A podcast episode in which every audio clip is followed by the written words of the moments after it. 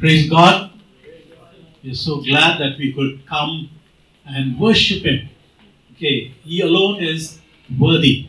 And not just today when we come together to worship, He alone is worthy all the days of our life.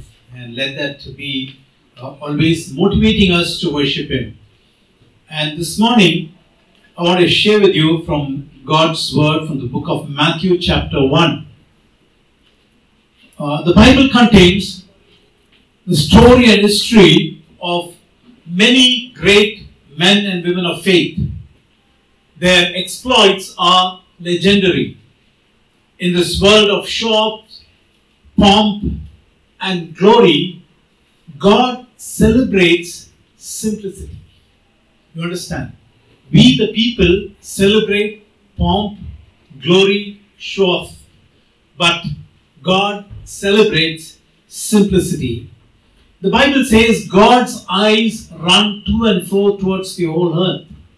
And His eyes fall on simple people also. Not just on great people, but also on simple people. And God honors simple faith and faithfulness. That should really uh, challenge us all the time. God honors faith and faithfulness.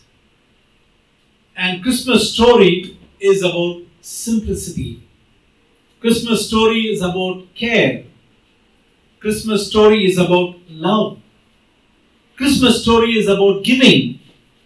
And Christmas story is about kindness. I repeat, Christmas story is about simplicity. Christmas story is about care. Christmas story is about love. Christmas story is about giving. And Christmas story is about kindness. And I want to share from God's Word about a silent hero in the Christmas story. I'm sure you would have guessed by now. Can anybody guess? Silent hero in the Christmas story? Joseph. Wow, thank you. Joseph. From the life of Joseph. I want to, you to turn your Bibles, please, to Matthew chapter one verses eighteen to twenty-five. Matthew chapter one verses eighteen to twenty-five. I want to read to you. Please, if you have already turned, you could just follow. This is how the birth of Jesus, the Messiah, came about. His mother Mary was pledged to be married to Joseph, but before they came together, she was found to be pregnant through the Holy Spirit. Because Joseph, her husband, was faithful to the law and it did not want to expose her to public disgrace, he had in mind to divorce her quietly. But after he had considered this, an angel of the Lord appeared to him in a dream and said, "Joseph, son of David, do not be afraid to take Mary home as your wife, because what is conceived in her is from the Holy Spirit. She will give birth to a son, and you are to give him the name Jesus, because he will save his people from their sins." All this took place to fulfill what the Lord had said through the prophet. "The virgin will conceive and give birth to a son, and they will call him Emmanuel," which means God with us. When Joseph, when Joseph woke up, he did what the angel of the Lord had commanded him and took Mary home as his wife. But he did not consummate their marriage until she gave birth to a son, and he gave him the name Jesus. Amazing. Uh, you know, uh, I was trying to uh, read about this, uh, and uh, one writer said there are nearly seven songs about Mary regarding Christmas, you know, in the hymnals, but uh, none about Joseph. Uh, but there was one song about Joseph, but that paragraph where Joseph is mentioned also removed in the most uh, popular of all the um, uh, hymnals. Now, that's not a big thing, but uh, Joseph is a silent hero. Okay, he's a silent hero. And it's very interesting when you go through the life of Joseph, the things that he was involved in the Christmas story. And the Bible, I wanted to read to you again from Matthew, uh, verse eighteen and nineteen of Matthew one. This is how the birth of Jesus, the Messiah, came about. His mother Mary was pledged to be married to Joseph, but before they came together, she was found to be pregnant through the Holy Spirit. Because Joseph, her husband, was faithful to the law and yet did not want to expose her to public disgrace, he had in mind to divorce her quietly. Imagine when Mary told Joseph about her pregnancy, he must have been shocked and pained. He was betrothed, or he was engaged to be married. In the Jewish culture, I'm sure you would have heard or read how uh, they engage and then they wait for a year or so before they get married. And um, even if their engagement is broken, it can be only a divorce, okay, a legal divorce. Uh, it can't be just silently uh, breaking away. So here, when he heard that his would-be is pregnant, the Bible says that he, was, he had decided to put her away privately, very secretly, not to expose her to public disgrace. I'm sure he must have felt anger inside him, maybe confusion. He was a human like you and me, and uh, frustration. He would be, he, he would have been embarrassed. He would face. Uh, he would have thought of shame, rage, disappointment. And he could not accept his wife's pregnancy because the Bible says he wanted to divorce her. He just couldn't accept it at all. And uh, he wanted to do the right thing. The right thing is to put her away. Okay. According to the Old Testament law, if you read, if someone who is engaged is pregnant outside of marriage or before marriage with someone else, that means the man had the right to divorce her. And uh, that was in the law, and he wanted to do it. He wanted to do the right thing. But he wanted to do it in the right way. That's beauty. And no, that is, he didn't want to disgrace her. He didn't want to put her to public shame. And he wanted to put her, put her away privately. And um, it showed that he was really concerned about her dignity. He acted in love, in respect. You know, there was dignity in his decision, in what he was doing. And uh, if he had exposed her to public, uh, publicly, he had taken her to the religious heads and said, this is the girl, I've been engaged and she is now pregnant and you decide what to do. The Bible says that the penalty for that is death. They will stone her to death. So he would have, he had every right to do it, but he was trying to do it in a, in a very respectful way, a loving way. And above all, I felt it was an act of extreme kindness. It was an act of extreme kindness not to expose her to public disgrace. And uh, the Bible says in twenty and twenty-one, after he had considered this, but after he had considered this, an angel of the Lord appeared to him in a dream and said, Joseph, son of David, do not be afraid to take Mary home as your wife, because what is conceived in her is from the Holy Spirit. She will give birth to a son, and you have to give him the name Jesus, because he will save his people from their sin, sins. He was a man who heard from God. Here from this passage we know that he was a man who heard from God directly. God spoke to him. God spoke to him through an angel. And if you read the Bible, it was uh, from Malachi to Matthew, they say it's a silent period. There was no prophet uh, there to bring the message of God. And before God could speak to Joseph, God, God had spoken to Zechariah and Elizabeth, you know, through the angel. And after this, this is happening. So there was nothing uh, uh, nothing common which uh, he had known earlier. Uh, nothing common which he has seen in his community. So Joseph listens to something, and he listens to the angel of God. And God speaks to him and tells him, do not be afraid. And Luke mentions uh, that many times Joseph heard from God. You know, even after that, after you were, after Jesus was born, uh, the angel spoke to him in vision, through dreams. God spoke to him and led him. So he had a spiritual experience with God. And uh, he continued to hear from God. That's another beautiful thing. And then going to verse twenty-two and twenty-three to twenty-five. All this took place to fulfill what the Lord had said through the prophet. The virgin will conceive and give birth to a son, and they will call him Emmanuel, which means God with us. Here, uh, Matthew, the writer, introduces this introduction. Earlier, all, all the conversation that was happening between Joseph and God or through, uh, the, through the angel. And now he inserts a small commentary saying this, this took place, that which was fulfilled, uh, this was fulfilled, that which was spoken through the Lord, through the prophet. The virgin will conceive and give birth to a son, and they will call him Emmanuel, which means God with us. He was quoting from the book of Isaiah.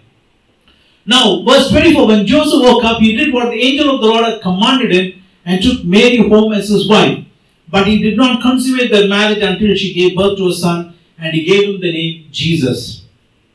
And here you find that he broke the tradition. He had to wait for some time to get Mary home as his wife. But as soon as the angel spoke to him, the Bible says he took uh, Mary as his wife. And he was obedient to God and he took Mary as his wife, even though it was definitely going to be humiliating to him. Just imagine. People are not going to believe, and uh, people are not going to um, accept that uh, he is getting married. His family would have been against it. But you know something, even after thirty years after Jesus was born, this humiliation did not leave. The Jews looked to Jesus in Matthew, John chapter eight and verse nineteen, and they said, "Where is your father?" You know, it was a very snide remark. It was not a question, you know, it was a mockery, saying that you don't know who your father is. That's what it is. Uh, but Jesus answered and said, "You do not know me, know my father. If you knew me, you would know my father also." Jesus answered plainly about himself. But you find that the unwed, the unwed mother bringing Jesus into the world, even after thirty years, the humiliation was there. Then you can imagine what humiliation Joseph would have faced in his life. And choosing God's will exposed him and his family to the danger of being killed by none other than the ruler of the country, Herod. Herod was after the, after the baby, and in turn he was after the family. And they have to flee to different uh, country altogether, Egypt. You know, he was only a carpenter. It was really a struggle for him. He had to leave his, his familiar surrounding and take his wife and his young baby and run to a foreign country. And the Bible says that he was also a carpenter. Joseph was a carpenter. Ma- Matthew chapter thirteen verse fifty-five, if you read, he is son of a carpenter and not highly qualified. But remember, if you read Matthew one, he comes from the genealogy of who? David, Solomon.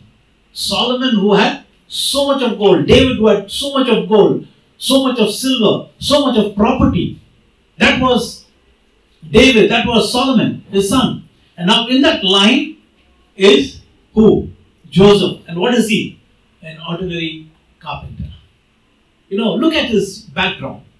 And uh, imagine, you know, my great, great, great, great grandfather was, uh, you know, Mysore king. Okay, and now I ride on cycle rickshaw, it will be.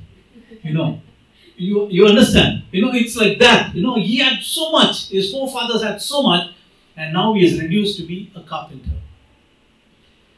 And uh, I feel that Joseph was also very godly. The Bible says so. Now, Joseph also took his family to Jerusalem for the Passover on a regular basis. You can read that in the book of Luke, where when Jesus was twelve years old, he had taken the family, he had taken Jesus there to, for the Passover to Jerusalem.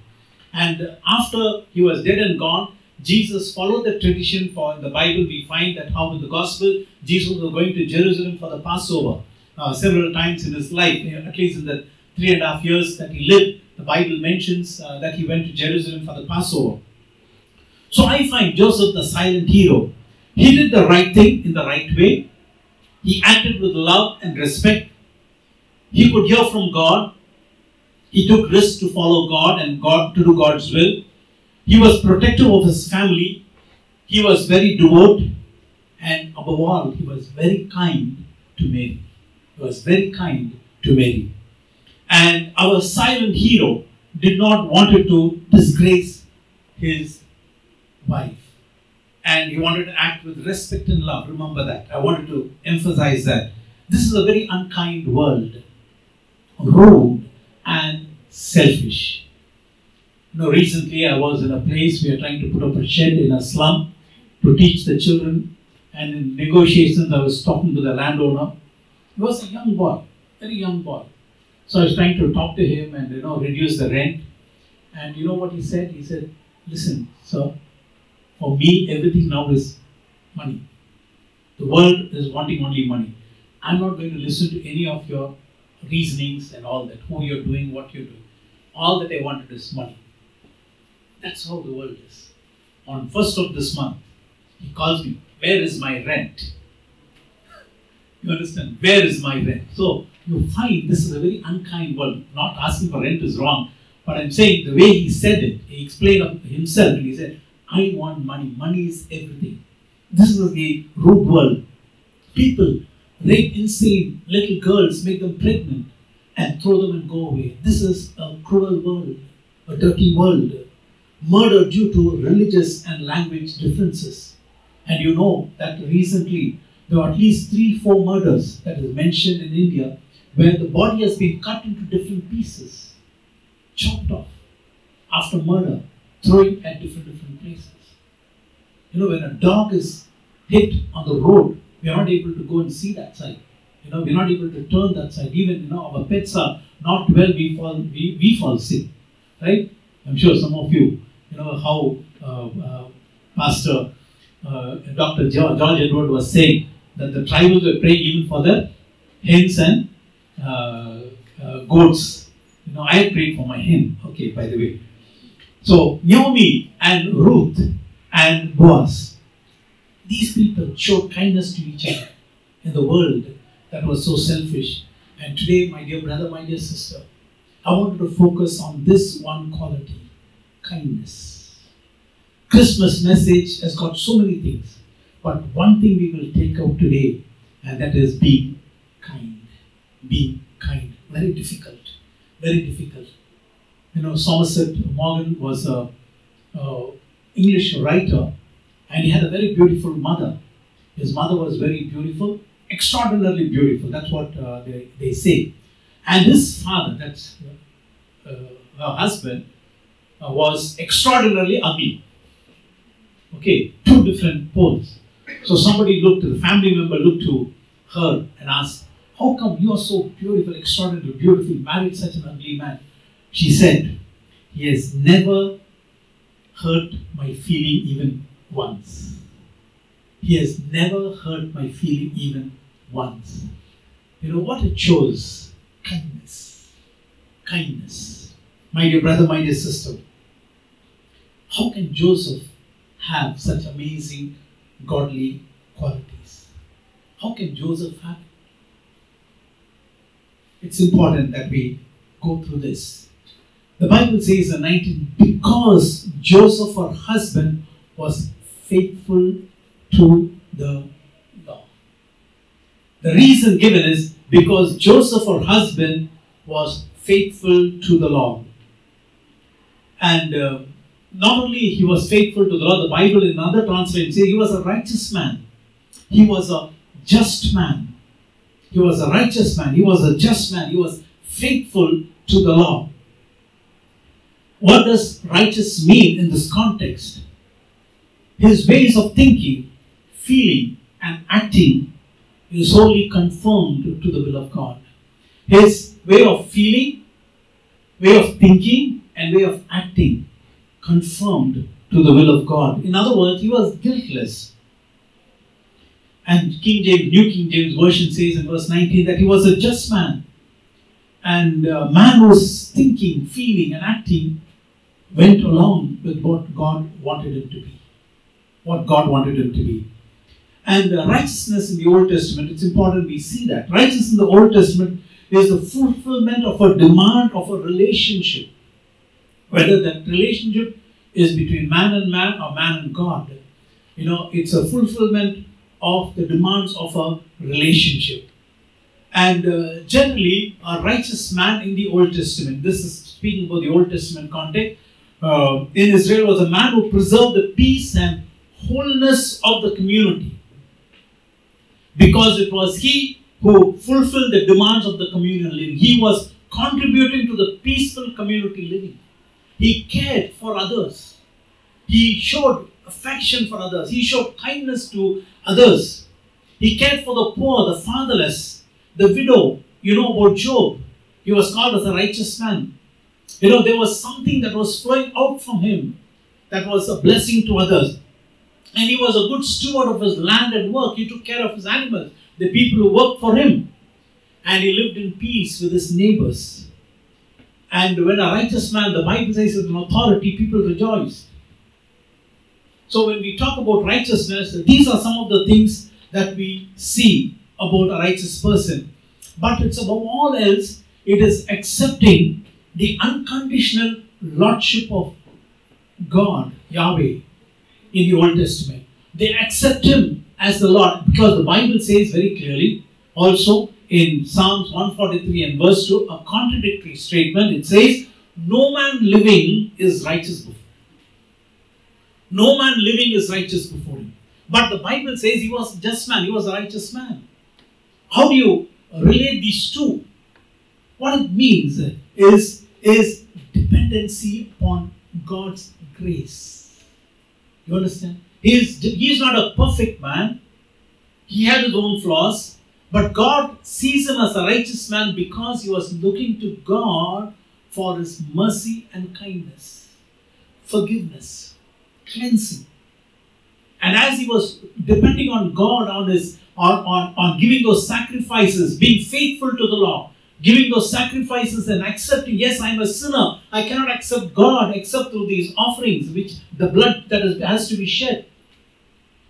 If because he has done that, the Bible calls him a righteous person. He was accepting what God was giving to him. It was not because he was righteous he was doing this. Okay, sorry.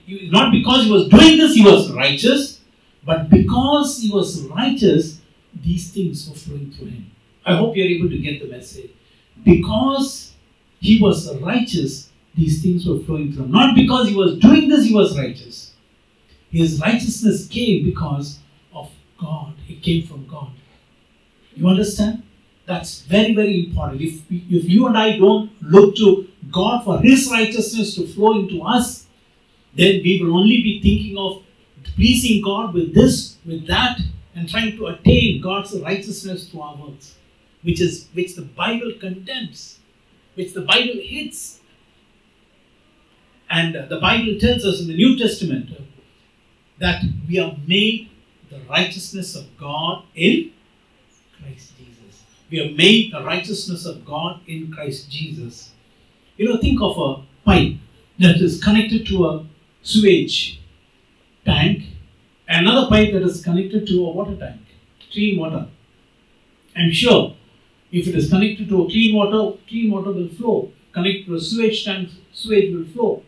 Similarly, in our lives, we are connected to the living God through the person of Jesus Christ. And His righteousness flows into us. We accept not that we can live the way we want. Because His righteousness is flowing through us, we have an obligation to respond to that righteousness. To that righteousness. Second Corinthians chapter five. Verses seventeen to twenty-one, I want to read this to you. I say, Second Corinthians five, seventeen to twenty-one. If you have your Bibles, please turn it uh, and go through this. If therefore, if any one, any man be in Christ as a new creature, all things are passed away, where all things have become new. And all things are of God, who hath reconciled us to Himself by Jesus Christ, and hath given to us the ministry of reconciliation. All things have become new. How? Because all things come from God. That's what he said. And all things are of God, and not man's righteousness. It flows from God. And He has given us three things. If you read that passage, He has given us the ministry of reconciliation. First one. And then he goes on to say, verse nineteen, to wit, that God was in Christ, reconciling the world unto Himself, not imputing the trespasses unto them, and that committed unto us the message of reconciliation, the word of reconciliation. He has given us the ministry of reconciliation. He has given us the message of reconciliation. Now then, we are ambassadors of Christ, as though God did besiege you by us. We pray you in Christ, be reconciled to God.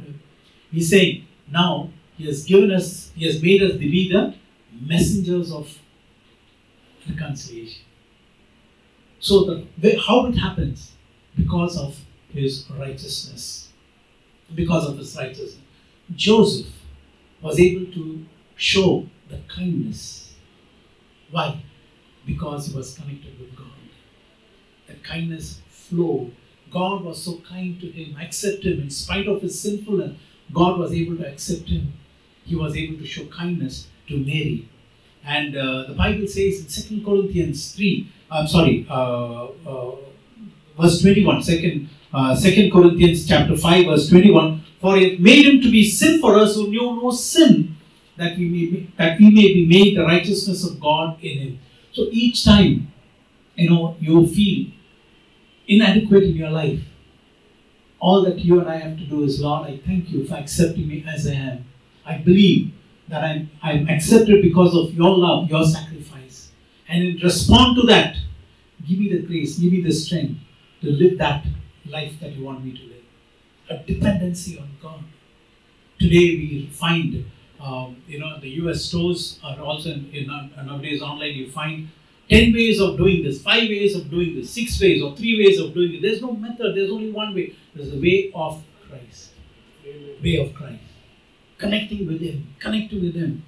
And he will begin to do that work. Second Corinthians three, seventeen and eighteen. The Bible tells us so beautiful. Now the Lord is the Spirit. And where the Spirit of the Lord is, there is freedom, and liberty, deliverance. And we, who with unveiled faces all reflect the glory of the Lord, are being transformed into his image with intensifying glory, which comes from the Lord who is the Spirit. You know who's done it? Who's doing it? Who's transforming us? Myself? No. The Spirit of God. So at this Christmas time, when you and I think of kindness, we should ask God, Lord, you transform me into that likeness, your kindness. And the Bible says very clearly that the kindness of God, Romans chapter two, the kindness of God brings us to repentance. Romans chapter two and verse four. The Bible tells us the kindness of God leads us to repentance. You know, we all enjoy lime, lemons. Lemons we enjoy. But you know, it was man-made. Do you know that? Isn't it surprising? Man-made. Lemons are man-made. Okay, let me tell you what, how it is. You know, there's a citron fruit. Okay, it's got a very thick rind. And there's a bitter orange. Very difficult to eat that. So man had brought both together and bringing out what? Lime, which all of us enjoy. For nearly over a thousand years, it has been, uh, you know, it's been used for more than a thousand years. Now think of it. Bitter orange and citron, which has got a thick rind, to make it palatable, man could make something, bring together and do it. When I was reading the story, I thought, how much God can do it in our life. He has everything, all the qualities of kindness. And all that God wants us is to come to him, believe in his righteousness, believe in his sacrifice. And Christmas is that. It's for you and me to be transformed into his likeness. And the Bible says Joseph named Jesus, named the baby as Jesus, for he shall save his people from their sins. Their people from their sins. His people from their sins. So the people of Israel from their sins, so that through them salvation come to us. Now the gospel has come to you and me. Why? To save us from our sins, from our rudeness, from our hard-heartedness, from our uncaring, you know, attitude towards the people who are in the world, who are suffering. And uh, God has been kind to all of us, to save us from our eternal death. And it is the kindness of God, the kindness of God. Do not keep this kindness of God to yourself and myself. There is something that God wants us to be. And Joseph, when he showed the kindness of God, you know, he accepted God's righteousness and responded in kindness, he was in fact cooperating with God to bring salvation to the world. Salvation to the world. Now, in your life and my life, we can show kindness to our neighbors, to our friends, to our family members, to someone known to us. We as pastors, you can show kindness. We as pastors, we can show kindness to you. But those are all very simple ones. Okay, there's nothing very big. The kindness that we can show within the community, you know, it is it is understandable. But there is a world outside that is dying without Jesus. A world outside that is that does not know God. And the Bible tells us very clearly, you and I have a responsibility. How can you and I show kindness to the world outside? I was listening recently to a video, uh, a sermon, a very short sermon, about fifteen minutes or ten minutes. And they were talking about various men of God, how God used them. And all that they did was, depending on God, crying out to God in prayer. If you and I want to show kindness to the world outside, I wanted to challenge you as the year's coming to an end. Make up a resolve in your heart. Lord, I want to show kindness to the world. I want to be part of your plan for this world. I want to take this Christmas message to the world. How? Get involved mainly in the life of prayer, prayer life. Get involved in the missions prayer. I want to challenge you. You and I, what we give for God, money, what we do for God, our acts are all good. God is happy. But more than that, God is happy when our hearts are lined in tune with God's heart. He wants the world to be saved. And the Bible tells us, even though we all have the forgiveness of sins, yet we all carry the guilt of the blood of others in our hands. There's a frightening scripture in Ezekiel chapter three and verse eighteen. Sorry, Christmas message, it has to have a scripture like this, but it's part of scripture. It says in Ezekiel three eighteen, when I say to the wicked person, you will surely die, and you do not warn them or speak out to dissuade them from their evil ways in order to save their life, that wicked person will die for their sin, and I will hold you accountable for their blood. I will hold you accountable for their blood. You know something? The blood of others, we have to give account.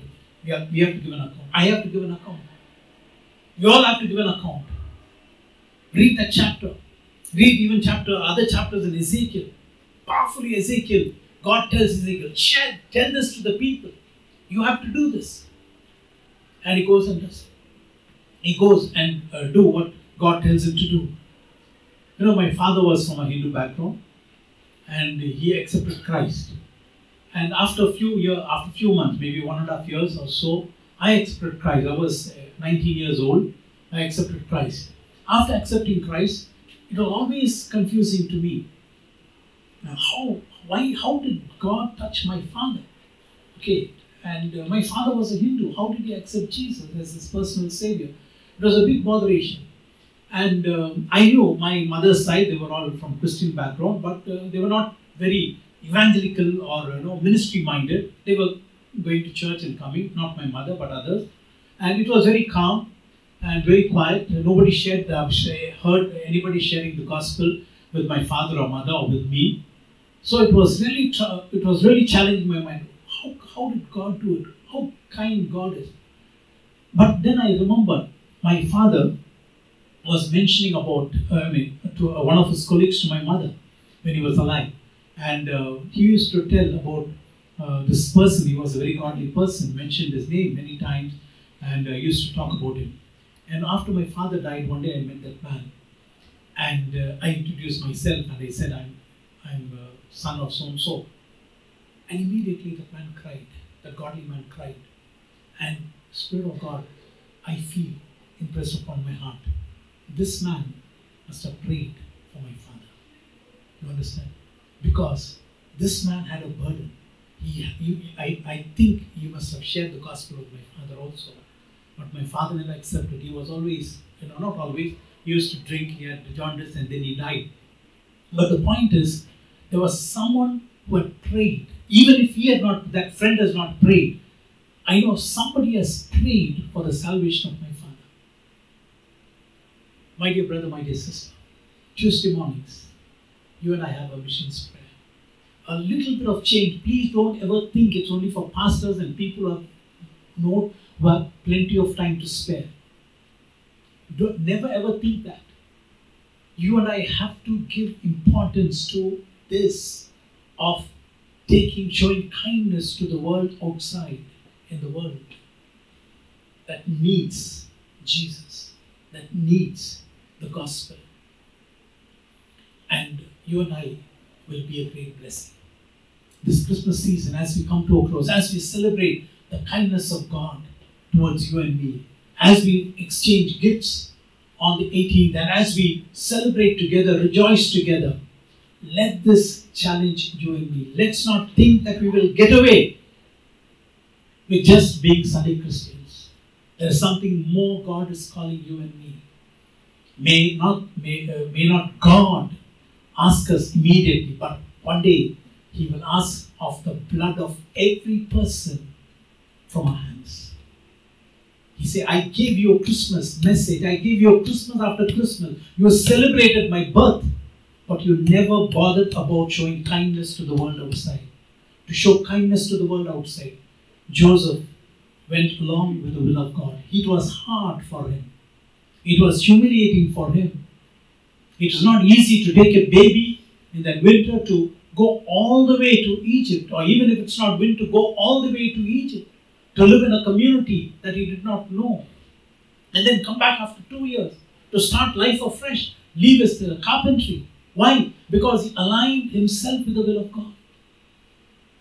Will of God. And it started with the act of kindness. He showed it to Mary. May God challenge you and me. Our money, our education, our jobs, our cars, our homes, our wealth, our you know, social, social standing, everything will be nothing before God one day. You and I have to stand with fear and trembling. That's what the Bible says. We will all stand before the judgment seat of Christ. And the judgment of God will begin in the house of God. Please note that. House of God. It will stand, begin to stand, it will begin in the house of God. That is, you and I will be accountable. I'm not frightening. God laid this upon my heart. I wanted to share this. God loves you and me. And God, I said, the righteousness flows from God. All that God is asking, respond to my righteousness. I'm kind to you. God says, respond to my kindness. Yesterday, last week, we heard a beautiful sermon. He said, because of God, He is a God of power, God of glory. Okay. And God who cares for us. He says, because of that, with that in mind, let's take part of the communion. Because He has done that for you and me. And God is asking this in response to what He has done for you and me on the cross of Calvary. May God help you and me to respond to this kindness. Kindness. Ask God, Lord, help me to have a kind heart and help me to show that to the outside world. I can be kind to my family, to my in-laws, to my neighbors, to my friends, to the pastors, to my uh, congregation. Lord, I want to be kind to the world outside, and help me to involve myself in seeking your face for them. I'm sure the Lord will use us. Thank you. Thank you, Father. Thank you, Lord.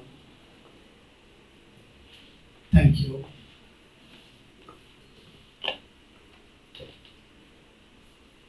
Father, we thank you for helping us to remember there was one man who could show unusual kindness to Mary. And thank you for helping him to cooperate with you, to accept your ways and your will. And because of that, Lord, today the world has got the message. We thank you for the silent hero, for what you have done in his heart. The Bible says He was a just man, and that justification flows from you. And today in the New Testament era, now in our lives, our righteousness flows from you. I don't need to do anything to please you. I have to believe you to please you, trust you to please you. Thank you, Lord. You finished everything on the cross of Calvary. You showed your kindness. The Bible says the kindness of God that brings salvation to the world has appeared. Lord, I pray that you would help us, me and everyone here gathered, to take this message deep in our hearts, to reorganize our timing, our life, never to think this is not for me, this is for me, it's for everyone, Lord. I pray that we will be able to respond to your kindness, to your righteousness, to be kind to a world outside who does not know you.